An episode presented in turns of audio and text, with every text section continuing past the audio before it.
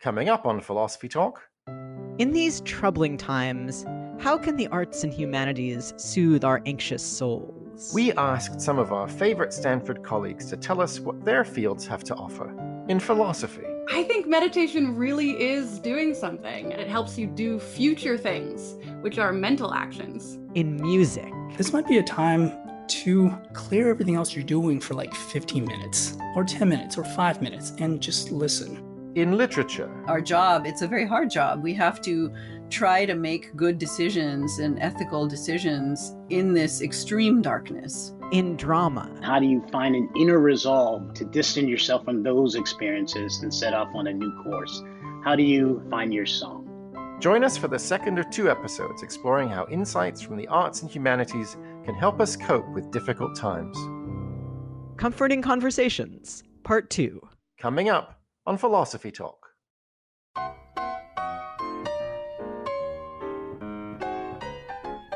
Welcome to Philosophy Talk, the program that questions everything. Except your intelligence. I'm Ray Briggs. And I'm Josh Landy. We're coming to you from our respective shelters in place via the studios of KALW San Francisco. Continuing conversations that begin at Philosopher's Corner on the Stanford campus, where I teach philosophy and Josh directs the Philosophy and Literature Initiative. Today, it's the second of two episodes featuring comforting conversations with some of our favorite Stanford colleagues asking them how the arts and humanities can provide comfort, connection, and common purpose in a world of social distancing. Our first installment focused on stories and storytelling. Today, we'll talk about another novel, but also about music, theater, even meditation.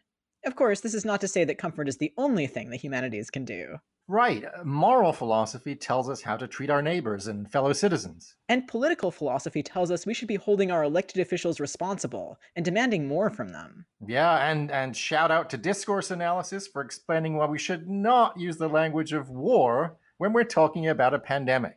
But even when we're fighting the good fight. Hey! Excuse me. Even when we're doing the right thing, we might need something else to keep us going. How about a little music, for example?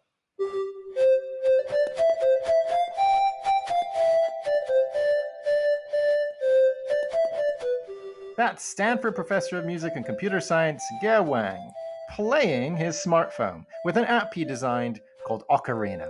Ge works at the Center for Computer Research in Music and Acoustics, or CCRMA for short, where he builds musical instruments, games, and social experiences. We asked him to tell us more about Ocarina. So Ocarina is is this app for a smartphone I designed back in 2008. You hold it like a sandwich and you play it by blowing literally blowing into the microphone at the bottom of your phone. For example, and here I'm blown to the bottom of my iPhone while I'm using uh, the on-screen buttons to control pitch in different combinations. And you can also physically tilt the device to control the amount of vibrato. For example,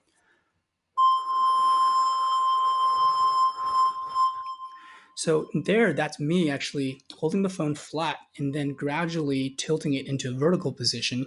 And that changes the amount of vibrato that's applied to the sound, which is actually generated live in the app.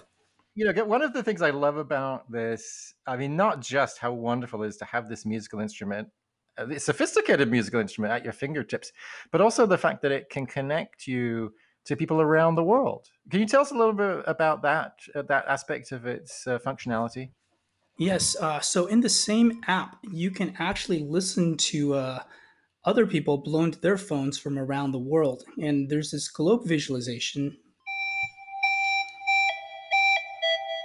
Here's Anonymous coming from the uh, United States West Coast. I'm not sure what they're playing. Possibly some free jazz on the ocarina. Sci-fi um, music. This is from Hawaii.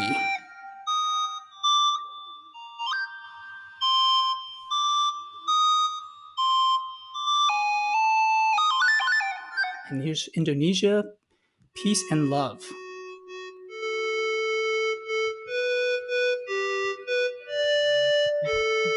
ha.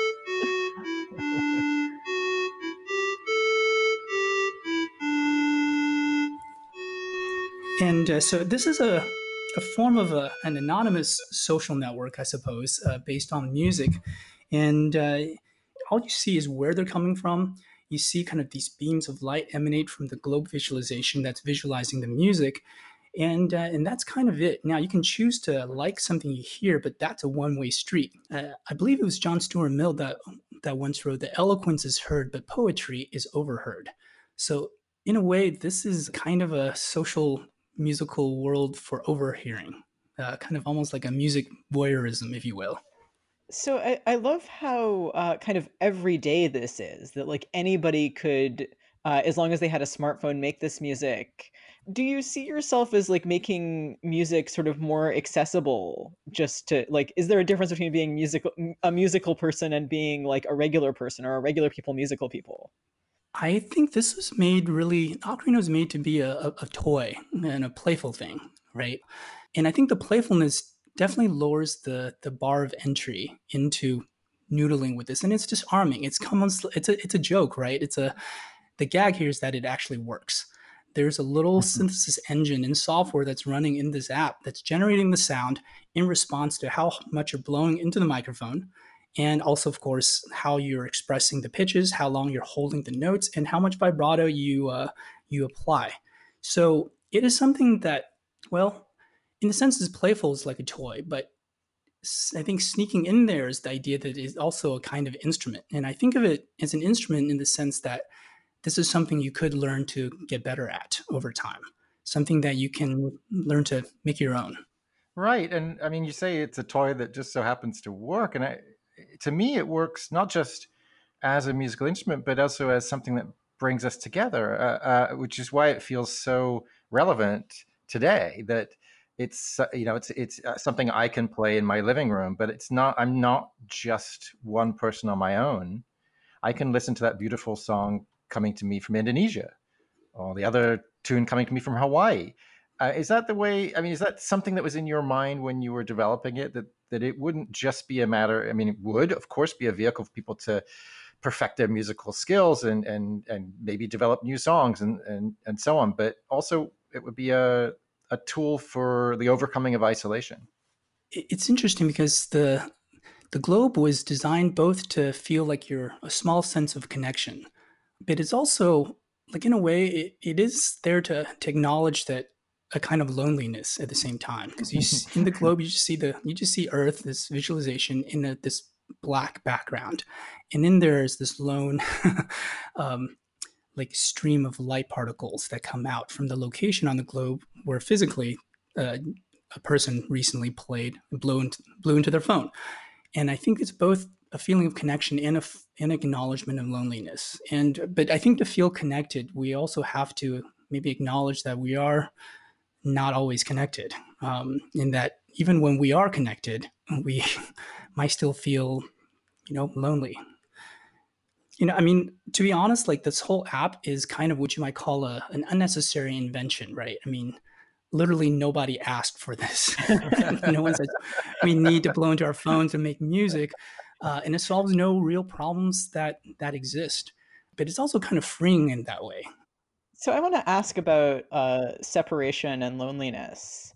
So when I think about like some of my experiences with music, they involve like singing in a choir, which you kind of can't do right now safely. So how do you see like musicians coping with this? Like what do you do about the kind of connection aspect of music when you can't be physically with people? Well, that is a it's a good question. I mean, I think there are some ways we can in cope, and and there's some things where we can only try to cope, right? I mean, I think having bodies physically in the room is not something you can quite replace.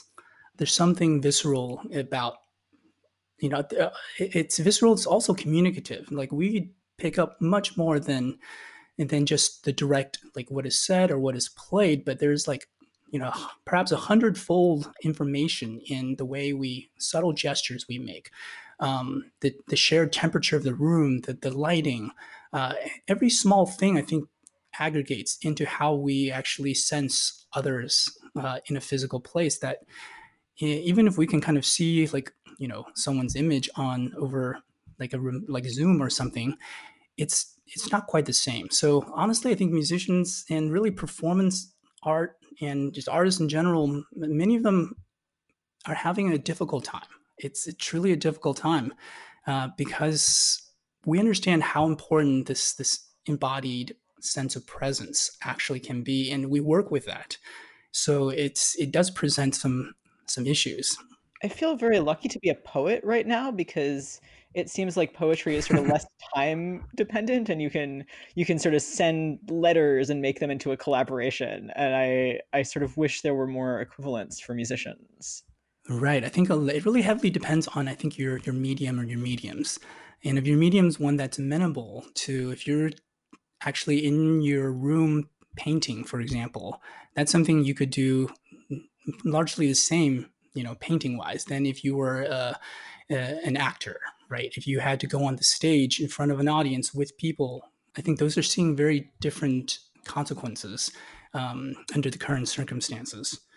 But i think I, f- I feel like musicians and artists uh, in a way are coping like like everyone else and, and maybe the difference i don't know if it's a difference but i think artists generally do try to always pandemic or not try to you know feel the pulse of the world uh, I think there's a there's a saying in, in Chinese is that you know when the world laughs, you laugh with it. When the world cries, you cry with the world. And I think that's what artists uh, tend to do is they they they laugh and they cry with the world, and, and you and you gotta you gotta feel the pulse out there, and that's kind of what that's the stuff that your music or your painting or your your your novel or your stories or that's that's what they're made of. Right. So I'm I'm curious if you think there like what new art forms also might emerge from this smallness? So some things i've seen actually are musicians sort of coordinating using click tracks instead of in person. And also like it's it's fun for me because like i can still co- collaborate with musicians uh, by writing lyrics and having them write a song to, to go with the lyrics for instance so i'm wondering like you find potential in like everything like a salad bowl you find music in that. So like what are what are some new musical objects that we might discover?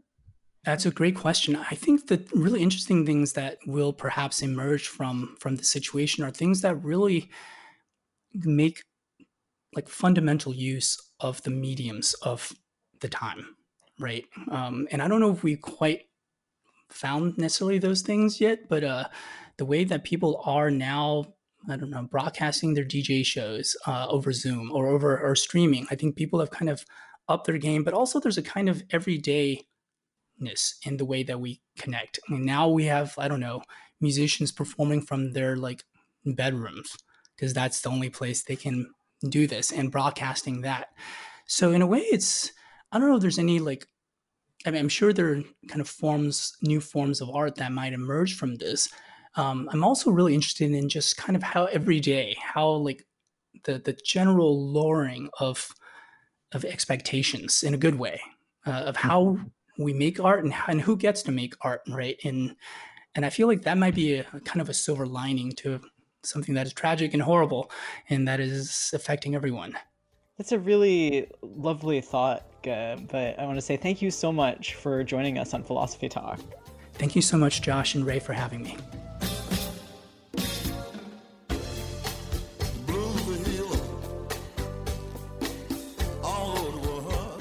You can listen to the rest of this episode by purchasing it on iTunes Music. Or for unlimited listening, subscribe to our archive at philosophytalk.org.